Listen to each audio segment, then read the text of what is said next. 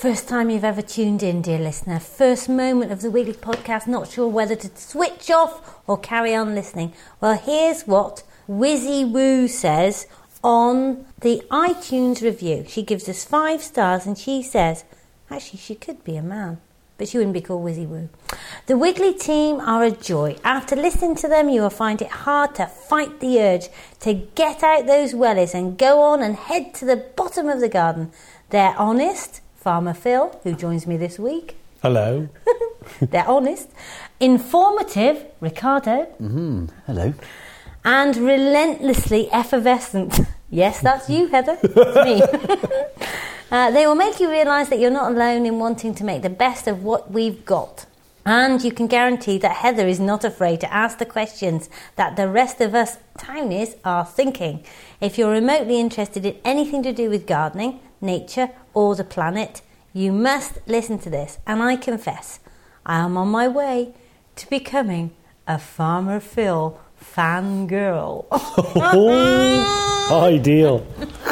Eat your heart out, Ricardo. Fan- You all right, fan- Rich? Yeah, I am. I just, uh, I'm, I'm just slightly shocked by that. That's all.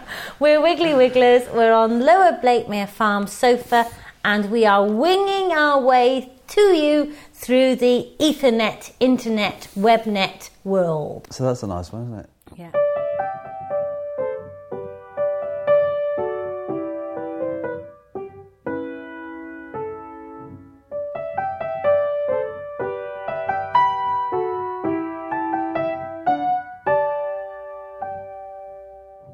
This week we'll find out how you can claim a free bag of spudders, but only if you're in the UK. If you're in America, we can't send spuds over there because you don't even like our boots in the airport having a bit of potato soil on them. So sorry about that. We will find out about lamb docking. We've got a message from Podchef. I have to say a big hello to a new Wiggly fan. So from the team, Hello. Hello. hello. Oh, that was a bit delayed, isn't it? All together now. Hello. Hello to Ian Kemp, and that's a message from Debbie Harwood to say happy wiggling. And this week we've got Bridget Strawbridge on the show. Sorry, I said Strawson last week. Ricardo, you've been off at the show. How did you get on at? Malvern Spring Show. Yeah, it went really hmm. well. It was a fantastic. I mean, the weather was stunning. You know, it was about as good a weather as you could imagine possible. And we were in that nice situation with the breeze coming through. You know, so it wasn't just kind of like it is normally, where the breeze is coming through and you're wrapped up in your fleece and all your woolies because it's that hideous and cold and wet. So nothing like last year. Lots and lots of folks, lots of interesting things going on. Because we were at the Caves Folly Marquee at the top, we had a little uh, a, a talks area as well. So a few of us gave talks there, and people sat down. And I did have a, I had a, an email from somebody who had sat in um, on one of my talks at the Malvern show. Any good?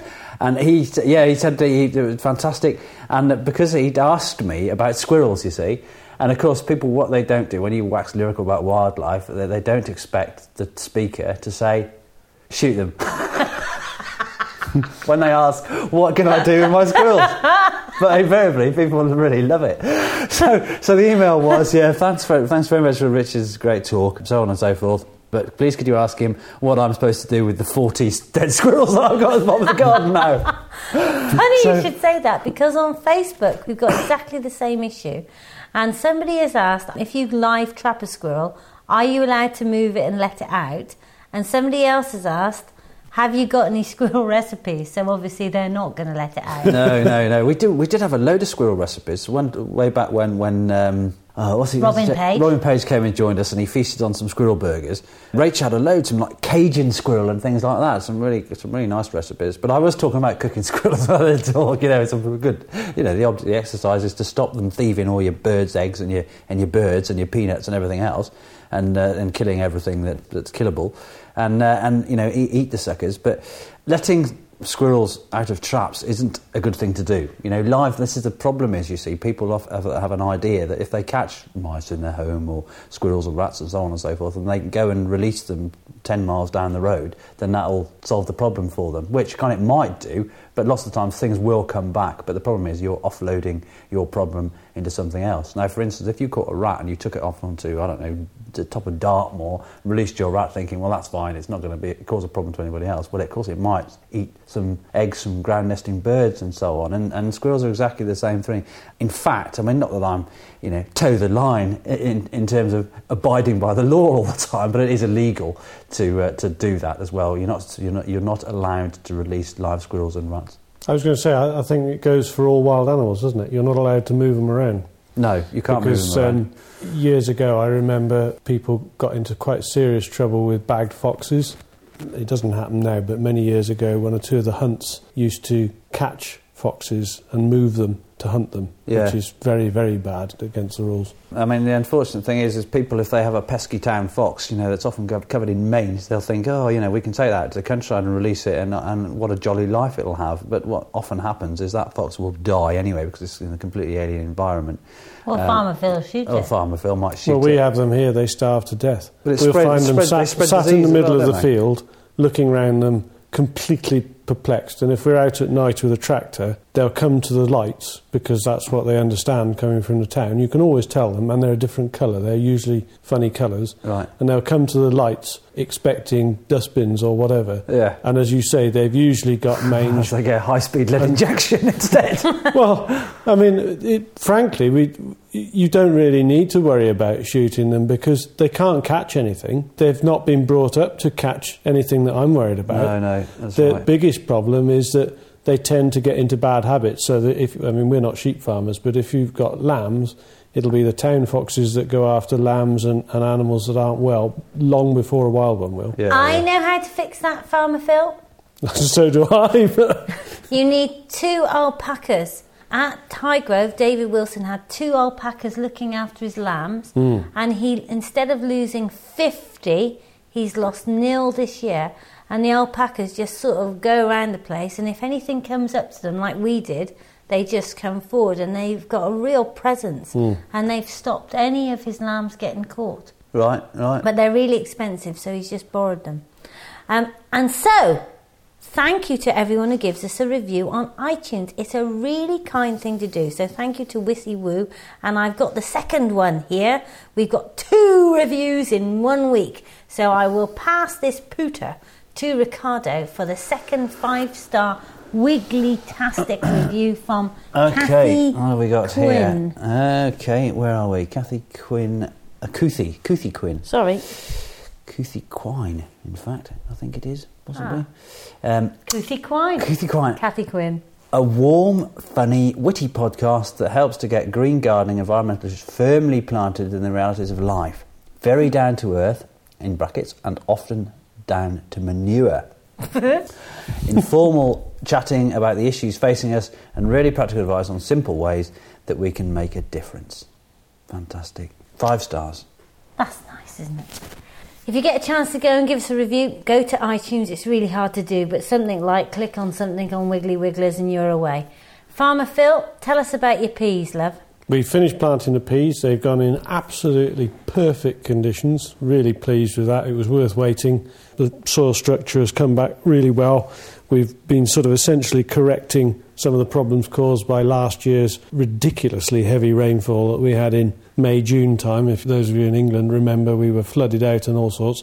And the soil has got really tight. And so by ploughing it up now, we're correcting the last of that, and the soil structure is back as it should be. So we're having a little bit of the old soft refreshing this morning, which will just be perfect on them.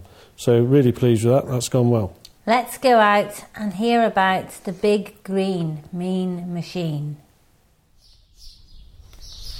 Okay, so I'm at a Heath Robinson type contraption, which appears to have a tractor in the middle of it. Yeah. Just describe what this is. Well, what this is is what we plant the corn with. The idea is that when we plough the field, we tow a furrow press behind the plough, which is like a sort of selection of heavy rings that both press and break down the surface of the ploughing, so that we get a reasonably level surface to drill into. And then this machine What's drill? drill is to plant the seed. So you set the seed out in a seed drill, which is a slot in the ground. Right, so does it push it down in a hole or does it make a, you know, like you do with a hoe? Does it? Yeah, most drills work on the basis that they will make a drill, so they'll draw a slot in the ground, Yeah. and then it drops the seed in the slot. So does it cover the cereal- slot up? Well, then that you have a harrow after the drill to cover the, the seed in. Right, so let's go to the front of the tractor then, because that must be what hits the soil first. You've got these double wheels on it. Yeah. So What's the- that for then? The tractor has dual wheels all round, and the reason for that is so that it sits low ground pressure on top of the soil, doesn't do any damage to the soil underneath. Ah, this is the principle of saving somebody on ice. Yes, Isn't spread, it? spread the weight. yes, that's true enough. Never walk onto ice. No. You have to lie down, don't you? Well, the, the reason for this is that we want to put into the front of the machine on the back of the tractor as even a surface as we can.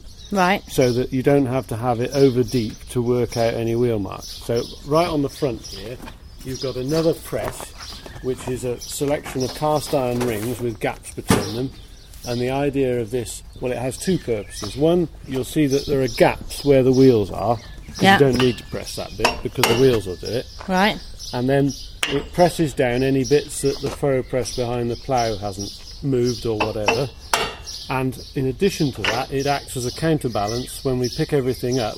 The drill on the back is heavy, and so that this acts as a counterbalance so that we don't have to carry dead weight around on the front of the tractor. Okay. So now we're heading to the back of the tractor, Right. which is a big green one, as usual. So the um, next thing that must hit it is this green bit Yes. Now called the Dowdeswell. the green bit. This is a power harrow, and we have two alternatives to go in this slot. We have this one, which is the more power hungry diesel guzzling version, which is basically a set of rotating tines that are turned by the tractor's engine that smash up the soil and create a finer tilth then if you So like what would this be in the garden? your rotavator Right. although the tines rotate the other way but certainly it does a similar job So what's this do? So this knocks down. You, you've pressed the the field, the ploughing. The tractor's driven on the bits that you missed with the press. So it's basically flat and hopefully quite firm coming into this. This will then reduce the size of the soil particles, knock them down into a tilth. The idea is not to have it too deep, basically because if you put it in any depth, it requires a huge amount of power to drive it. Where do you buy this from? This particular one, it came from a farm sale. It was one that we saw that we bought. Second hand. Yeah, How much was it? I can't remember. What? Two thousand Yeah, pounds? Twenty No, it was about two thousand pounds or It's something. big, isn't it? For the We- money. It was. It was a. It was another of farmer Phil's bargain. Have we got any eBay purchases on the vehicle? Um, not on this one, I don't think. Right. Not Unusual. Okay, so then you've got a red thing. Well, before we leave Oh. the green thing, so that you've got the rotors that smash the soil down, and then you'll see behind that you've got a big toothed packer roller. Yeah. Now that is the roller that all the weight of this drill sits on when it's drilling. Right. And the reason for that is that that will firm the ground down. And the reason we want to firm the ground down is because that will inhibit the slugs moving around. And if a slug can't move around, then it can't breed. And it will not eat the crop as badly. And also, by having a fixed, a, a solid packer roller like that that carries the weight nicely, when we're actually drilling, the whole the weight that's on the tractor is just the weight of the tractor. So again, we're reducing compaction and spreading the weight over as much surface area as we can. Now, this green power harrow, when conditions are easier or when we're on light land, so when the land is more friable, we replace that with just a, a, a spring-tine, what we call a drill mate. So it's instead of having powered harrows, it's just got spring tines and a levelling board, and it has a flexi coil instead of the packer, which is like a sort of cylinder, like a helix. Right, So- so, how do you choose when to use which? Well, if it's dry and the soil's friable, we'll use the drill mate. As it gets wetter, or as at the moment the soil is what we call it's just tough, it's tight, difficult to deal with, then we'll use the power harrow because it's we can achieve the result that we need to. Doesn't look the most sympathetic of machines. It's not the most sympathetic of machines, and there is the danger that you'll use it in conditions when you shouldn't, i.e., when it's too wet. It does allow you, should you choose to, to go when any other time you, you probably wouldn't. But from our point of view, we've worked it out and set it up so that ground compaction is at a minimum, it does extend the conditions that we can go reasonably in. Okay, so now we're on to the red thing, Now the red thing sits which piggyback seems style. to be tied on with a piece of orange string. Good stuff, baler twine. It's important and crucial to our. There Op- is a reason for that. What is the reason, Kev? I'll just go around to Kevin because he drives this contraption. The reason for that is to stop me keep getting on and off. Right. Because when that comes back up, What is that? that's a bout marker. A what? A bout marker. Right, That marks where I travel the next time down the field. right. When that goes back up, Yeah. that cable will flick the wrong side of that.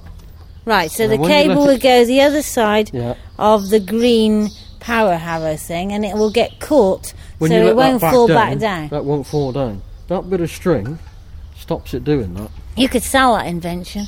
I could, couldn't I? Now, And I know where there's plenty of string. very much money. and now, Kev, just while you're here, how long would it take you? That field out there's 35 acres. Well, out where Phil is, Yeah. 38. 38 acres. How long will that take you to plant if the going's okay? Just short of a day if I have a decent day. And how many times will you have to load that seed into there? How many bags of seed will you plant? It depends how much of a rate we're putting on. Right? How much are you putting on? I haven't told Kev yet. I've got to work that out yet. Roughly speaking, because I don't believe in kilos and hectares, but with peas we're He's old-fashioned. Right? just about as old-fashioned as you are. Peas we normally drill at around 200 weights an acre. Oh. Four bags of potatoes an acre. Oh, and God. I can get 1000 weight in that drill. Right, okay. So, how many times will you have to reload your hopper? Well, you'll use four tonnes of seed yeah, roughly yeah. out there, So so, eight eight, times. times. Okay. And when are you going to do it? When he's Is- finished ploughing it. Is he holding you up? Yes. Right. How would that? How would that be? exactly. Little farmer feels a bit touchy about when he ploughs. Okay, so let's go to the red thing, Phil. Very simple device. This um, Doesn't look it. but essentially you have a hopper at the top in Yeah. which the seed sits. Now this drill is called an air drill, so it moves the seed from the hopper to the coulters in a stream of air. Coulters. Coulters are the bit that make the drill in the ground. So in this case, they're called a Suffolk coulter, and they just drag a slot in the ground. Right. Interestingly, we use ceramic feet on them so they don't wear out. Now you'll see in the middle, at the bottom of the hopper, there's a sort of grey bit with a load of cogs on the side of it.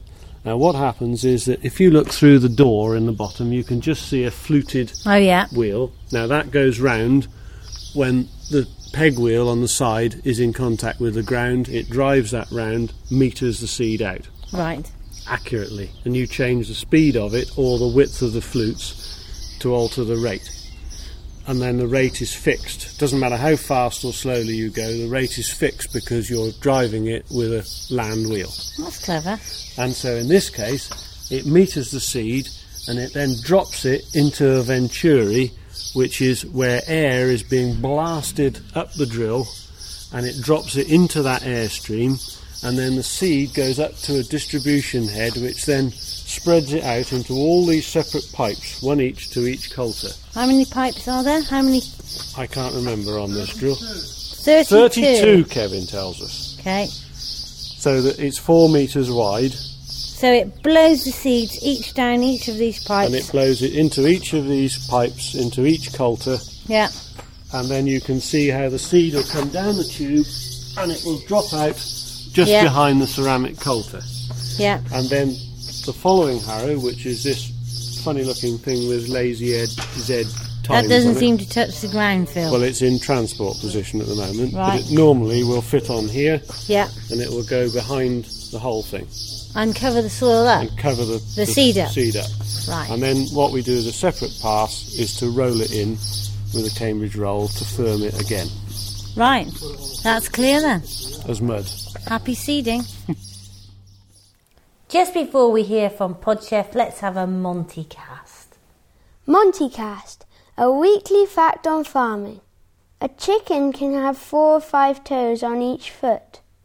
Another Montycast next week. Thank you, Monty. Pod Chef, come in, please.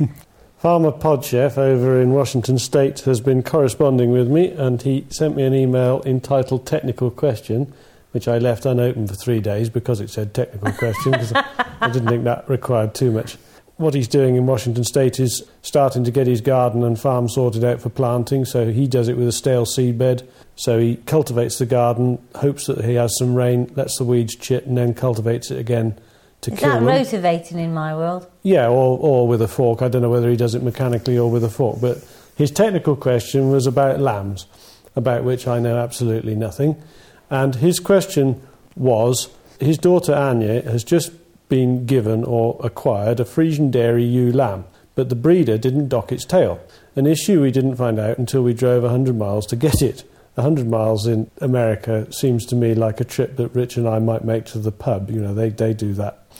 It's common practice around here to dock all lambs due to fly strike.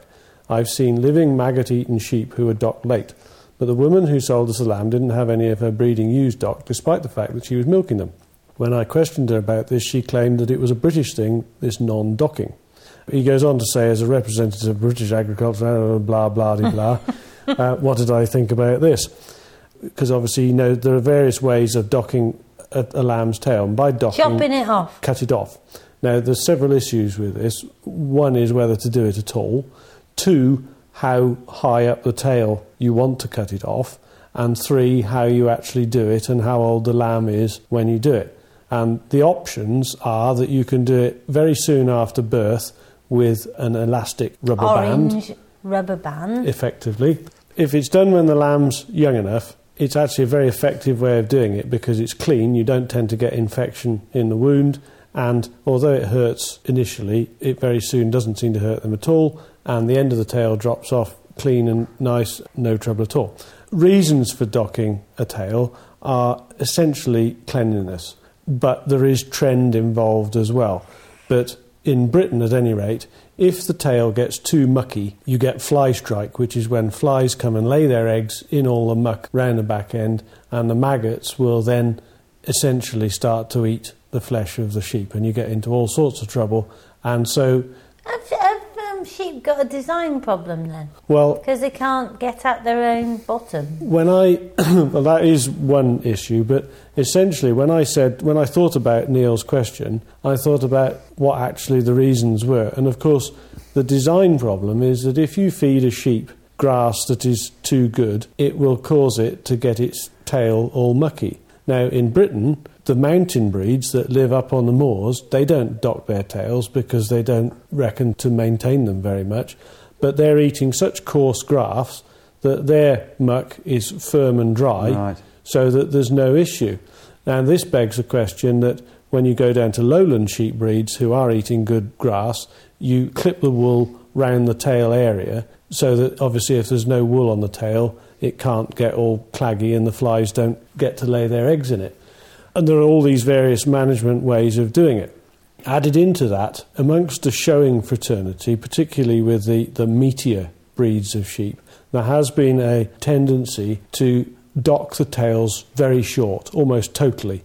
And the reason for that is it makes the meat part of the haunch look longer and bigger. But of course, the tail's purpose is to protect the, the anus and the vulva, in the case of a female sheep, from the outside world. So that in this country, we've had issues with ravens attacking, and crows will do the same thing. So if they get a chance, and that area of a sheep is pretty tender, mm. it's pretty tender of any of us. So that if you cut the tail off, no protection. So probably there are all these things to balance out. Why don't you ask Alison? Because she has got Zwartbles, she's the sheep expert, and I don't think Farmer Phil is qualified. Do you? Exactly Well, I'll tell, you, right. I'll tell you this, it's very odd that we're talking about this now because last night I had a conversation with someone because recently I've just delved into the uh, into the whole world of keeping sheep and I've got a couple of lambs at home which we'll talk a little bit more about next week. But I was talking to someone last night about how you worry about all your stock and things go wrong and you lose animals through death and things like that. And it seems that often people that don't pay much attention to their stock, and I'm thinking there's a particular example close to me. There's some farmers. They've got this massive, great flock of sheep, right? All really long tails. They, in fact, the whole sheep they're they're completely neglected. But interestingly, you know, you've mentioned that point about the, the the fact that the quality of grazing would affect the, the relevance of the length of tail hmm. because there's very little grazing there. You know, the grazing is very poor, and the sheep hmm. have got long tails, which is why perhaps they do survive fly strike more than mine might on really really good grazing. That's right. So anyway, I thought you're dead right. What do I know about sheep? I'll We'll ask ask Alison. Alison. So I duly asked Alison, and she threw into the melting pot the added thing that the different breeds of sheep have different amounts of wool around the tail area. So some breeds you can leave undocked much easier, whatever you feed them on, than other breeds. Her Zwartbles are, largely speaking, undocked. So armed with all this plethora of information, I wrote back to Podchef all that lot and told him what I thought, and he wrote back and said, yes, that's what he thought. so that was that was quite. In- So to dock or not to dock, that is the question. well, It's safe as a dog, isn't it? the, the jury's. Can we make that conclusion? Oh. I, mean, can I we- think I think it, the decision we came to was that it's not acceptable to dock very short Aesthetically. i- aesthetically. I think in terms of whether to dock at all, it depends on your sheep, what you're feeding them, and what the management protocol is likely to be. Yeah. Now, in Podchef's case, they decided to dock, but that brought on another thing because the sheep was the, the lamb was a bit older. They couldn't use an elastrator ring, so that they then had to do it with local anaesthetic and a knife, essentially Right. which runs the risk of infection in the wound, fairly, fairly obviously, and increased cost. But they've, that's what they've decided to do. Oh, he's waffling. But in amongst this, I've got to add this bit because Alison then emailed me back, and this is what she said. After lambing, Grandad used to gather the ewes and lambs back into the barn and do the lambs' tails then. Obviously, the lambs were a lot older, so that we're talking lumpers of lambs now, not Oh, little right. baby ones. Uh, A sharp penknife was used, and all the lambs had their tails chopped. I would suggest this was probably without local anaesthetic, as that's how farming was. My auntie, if she was home, used to make lamb tail stew. Er, surely there couldn't have been much meat there. Oh, you do a lot, a lot of so little lamb tails. I don't you? passed that on to Podchef. oh he's made some. funnily enough, Oh no! In the end, we decided to dock the lamb's tail between fly strike and the creepiness of sheep with a tail. We have banded it. Before getting your emails, I'd suggested to Anya that we make lamb tail stew. Great minds think alike. It was soundly rejected, as was the idea that we let the dogs use it as a tug toy. so, anyway, that's how it is, and anybody's comments, thoughts, and what have you on docking sheep's tails would be interesting to hear. But it's it's a sort of subject open for argument, I think. Cosmopolitan magazine have come out with a campaign to ban sunbeds. So I think the Wiggly campaign should be ban aesthetic docking. Any good? Does it go on though? Really? Do people just dock sheep for aesthetic reasons? Yeah, show sheep. Really? Yep, yep. Yeah, when we you- used to show Suffolk sheep, you would see beautiful haunches and a tail above the bits. Right. And my dad used to say, it's not on. Too high. So ban aesthetic docking and sunbeds, if you like. So, Ricardo, you did a few talks at the show and met up with Bridget Strawbridge. I did. I met some great people, you know, at the show. I mean, Bridget, uh, Bridget aside, I had a really interesting rattle with Bridget.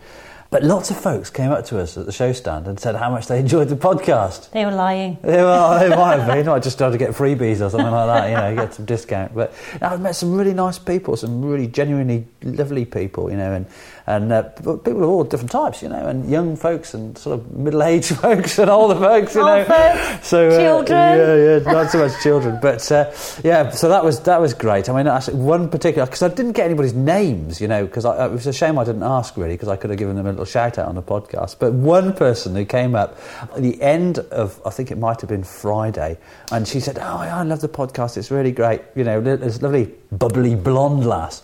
And uh, you know, she, she she was kind of easy on the eye, I've got to say. Oh, So she, uh, anyway, and I, as she, We uh, know which customers Ricardo is concentrating on then. Although this how things are on the up, you know. And she, uh, but she, um, Not a Mrs. She was, she's called then? Charlotte. So hello, Charlotte. Oh, I should say. Uh, yeah, but no, I mean, uh, she's, uh, she was a lot younger than me. I was probably an old man. Uh, she probably thinks I'm old. But uh, anyway, but uh, so it was great. And I had a chat with Bridget. The other thing I did, which we'll probably listen to in a, in a future episode, I had a chat to a, a gentleman from the Worcestershire Beekeeping Association because I'm constantly getting asked about chronic colony collapse and varroa and whatnot in, in wild bees. And, you know, I mean, I kind of know what the situation is, but I, I wanted to get some gen from the horse's mouth, so I had a little chat with him as well. bit of detail on that on Farming Today. That's available as a podcast now. But if you want to hear it, you know, the proper job from the horse's mouth, listen to next week's Wiggly podcast. In the meantime, hope you have a lovely, lovely week with lovely weather. I've got a fantastic suntan. Best wishes from Blakemere. Are we introducing Bridget Strawbridge's Forgot that.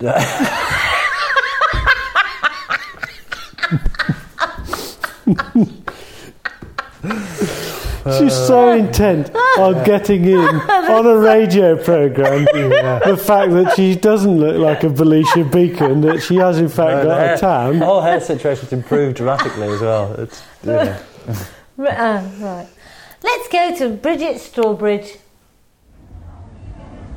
Okay, well, we've come to the Malvern show. I mean, it's been a fantastic show. This is the Saturday, the third day. Bridget Strawbridge, who many of the of you listeners might uh, might recognise that name, uh, featured in a, a fantastic programme a couple of years ago on the telly um, called "It Ain't Easy Being Green," and it was great. And uh, I was particularly intrigued. And it, it, it's, it's an interesting one because there was so much energy went into that programme. I met uh, Dick actually last year at the Hay Festival. And had, a, had a chat with him there, there, and he was talking. He was talking with the, the Skies. They had a, a low carbon footprint home he was doing some spiel for them there. So I was particularly intrigued to meet you today, and Will said you were coming, so that was, that was quite nice. And you've got a fantastic project Yeah, that I yeah. wanted to talk to you about. You've done a great speech, a great talk a second ago, very enthusiastic, and I, I admire that in a speaker, especially when it's when it's this warm on a Saturday afternoon. Oh, I know it's warm, isn't it? So what are you up to? Wow. Well, what I'm doing, it's it's I've set up a charity. The charity is called the Big Green Idea because Right. it is. It's big. It's green, and it's an idea I had. Right. And it's basically following on, sort of from the series after the, the It's Not Easy Being Green series. We got thousands and thousands of email from from people who said, you know, we'd like to do this, we'd like to do this, but we live in flats or rented accommodation, or Yeah. we, we can't do it the way you did it. Right, so right, right. is there anything we can do? I'm thinking, oh God, there's so much that people can do, and, and, and I'm not talking about the people who are already halfway there. I'm, I'm thinking I would like to try and find a way to reach people who don't have an awful lot of disposable income, or who haven't got gardens, and who maybe not sure about the whole green thing. Right. Just, so not preaching to the converted. And Right, right. this is where I came up with this idea, the big green idea, and it's. There's a lot to it, but, but the project that I'm working on at the moment involves a double decker bus. Okay, fantastic. So you're going to. Uh, it's a bit like what was that song with uh, that film with Cliff Richard in? Oh, they were yeah, going, uh, Summer, a holiday. is summer it? holiday. Yeah, know, yeah, I could see, like that, I can, I can see, I can see you in that film.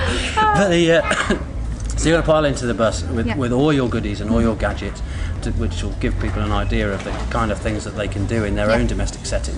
And presumably then you're going to be stopping off in lots of different places Yes. and, and getting right into the nitty gritty of some quite developed urban Yes, places really, yes, yeah. where people don't have the luxury of space. Well, especially cities, I think. I, I mean, I want to go and visit local authorities, outlying communities, and also schools and universities and businesses. Right. And the bus has got the, the top deck's got a solar powered cinema and it's got a wind turbine on it. So that's going to be a place for DVDs and also for talks and demonstrations to demystify all, all of this jargon now. You know, it's people really confused with so Yeah, many terms. absolutely. But then downstairs it's going to be stocked with things, full of things to help people think outside the box so they can look at alternatives, alternative household cleaners, alternative skincare products, or how they can use things to recycle them, reuse them. Things like, like the sort of things that you do, you know, the bokashi, Right, which, right. which people are fascinated by. Yeah. You, you saw today out of how many people were here, about 60, 70 I think- people, only two of them had come across bokashi. It's, it's amazing, isn't it, to think, but, but I think what people often struggle with, certainly lots of gardeners here today, you know, they'll be doing loads of composting, but they, uh, they're always slightly worried or concerned about what they can do with their protein yes, products. yeah. And of course, what Bokashi does is excludes pathogens, so Yeah. ultimately you can you can treat those proteins. But yeah, but there, there are lots of different things you were showing people. Lots of different, Yeah. the the Thermafleece I've got in my home. You know, Yeah, my, my walls are insulated with that, and you're absolutely really right. you know, my when, the, when the house after the it's not so it's not so bad now, but um, after this after the winter when it's kind of damp, Yeah. and then you get this warm weather at the spring. Now it's just the smell of sheep. You go now, the smell. it's the smell of sheep. It was, uh, but it is wonderful. I, do, I love, love the smell of sheep. I'm not quite sure whether that makes us. Well, it's so things I know. I do. It does it make us very, very sad, very, very weird. But, but people do it. It's nice because people have heard. People know about insulation. They've heard of sheep's wool insulation, but but you don't always get a chance to handle it. And I found that you saw today. If I pass those things around, I pass around um, hemp, um, Yeah. nettle fibre, fibre wool made out of banana Right, uh, leaves and right. Things like that, and the bokashi for people to smell, and the alternative household cleaners for them to smell. Then people, it, it brings them alive, and it means instead of hearing them about them or reading about them, they can handle them and touch them. Right, and right. then you honestly you'd be amazed by how many people will then go out and get them. so Yeah, I thought if I could take all of this out on a bus, Yeah. and then also lots of alternative technology. So so you know we'll have examples of all the alternative technologies outside, right. and really really enthusiastic people who don't preach and who don't judge. So so the people who come to the bus don't feel that we're going to pounce on them and try and Sure. make them green. Right, Um, right. Just to find out whether people you know whether they want whether they care about their health or animal welfare or humanitarian issues or their pockets. Right. It really doesn't matter as long as you can introduce them and get them on the first step of the ladder. And Okay. then, then it tends to go from there, I found. So people that are listening to this now, Yeah. um, what could they do? How can they uh, how can they see where you are, what you're doing, Oh right, well they, engage with you? I've got a website and it's it's work in progress. So eventually I want it to be a website where people can go and ask any question they want and get an answer. Oh, Okay. But it's called the Big Green Idea and that's um, it's www.thebiggreenidea.org. Right, So okay. oh and there's a video on there. I didn't say there's- Okay. If, if you go to the homepage, there's a picture of a double decker bus. YouTube thing going Uh, on, Yeah. or- Oh no, it's properly it's really good Oh, wow, actually. It's a friend of mine who has a little production company and he's filmed me getting the bus and the beginnings and Oh, wow. that is going to be updated every two three weeks Okay. so so you can get it's an eight minute video and it just gives you a real feel for, for what, what I'm doing and Right. for the space in the bus Right. because there's honestly like once you see this you will want the double decker bus I, I would love to live on it it's so exciting I think it sounds like you might well be living oh it. yeah I know I think I will So, or at least yeah. driving it So Scary. brilliant. When do you think you're going to be on the road? When do you think you're going to Um, be out there? realistically, is- I've got a couple of um, things I'm aiming for late summer holidays, but probably it's going to be early autumn. And I've got I've got some bookings already, but mostly Herefordshire and Worcestershire. Maybe the Eden Project, maybe down to the Eden Project with it, Fabulous. and maybe um, a series of 50 schools around the UK as well. Right. So, and then long term aim is to have a bus in every region because obviously that, that's a far far better way to cover more at the same time, and it's going to run on recycled chip fat Well biodiesel, so Uh, well, not I was- on this oh yeah, I was thinking about biofuel asking you thing. that question. Yeah, yeah, no, good, good. People yeah, no, it- recycled chip fat is definitely the way Yeah, to go. yeah. I keep thinking about. Um, I'm just not quite. I can't quite justify the time of making my own fuel Oh, yet, but I I. I, I should. I think it's the next step. You know? Oh yeah, you should try. Yeah, I- I Except for all, it, it's, I think so many people are doing it now that the chip shops, um, you know, pretty much Yeah, there's probably nabbed someone that already someone comes local. there every Friday night and picks it all Yeah, up. Yeah, yeah, Well, it's been lovely to meet you. Yeah, you lovely too. to talk to you. Yeah. And, uh, and I think well, there's, there's every chance we're going to supply you with lots of Bokashi. to That would be really good. That would be and really things good. I can hand it out to people as testers then. Thank you. like. Cheers. Well done, Rich. You always get great, great, great, great. I do. You're right. Well done, Rich. You always get great interviews. They're always better than mine, aren't they? Yeah, they are. Yeah. Yeah. Um, what we'll do is That's we'll why you pay me now, I suppose. It is really, isn't Not it? enough, though. I say to Dad. But yeah, I you always go funny colour when I mention things yeah, I like that. just look in the head like this, thinking, I wish you'd earned me some. yeah, right.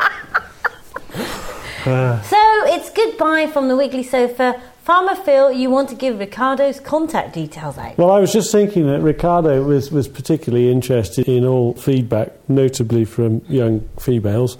And if you wish to feedback to Ricardo, his email address is richard at wigglywigglers.co.uk and he's open to all questions. Am I? Indeed, I am. Indeed, I am. So it's goodbye from the Wiggly Sofa here in Blakemere, Herefordshire, on a gentle summer's day. Bye from me, Heather. Bye from me. And it's bye from me.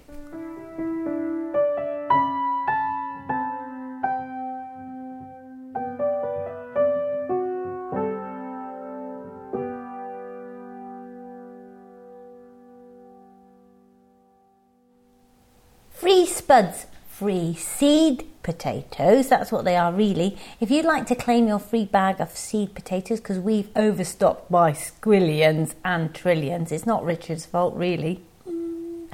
Then put in SO841 into the quick search box. But anyway, we've got lots of them, so you can claim your free kilo bag if you're in the UK when you order online with Wiggly Wigglers or over the phone SO841 and they're available till we run out. So if you're listening to this in 2015, forget it. Really, leave it. It is May, June time 2008 that they're available. Bye.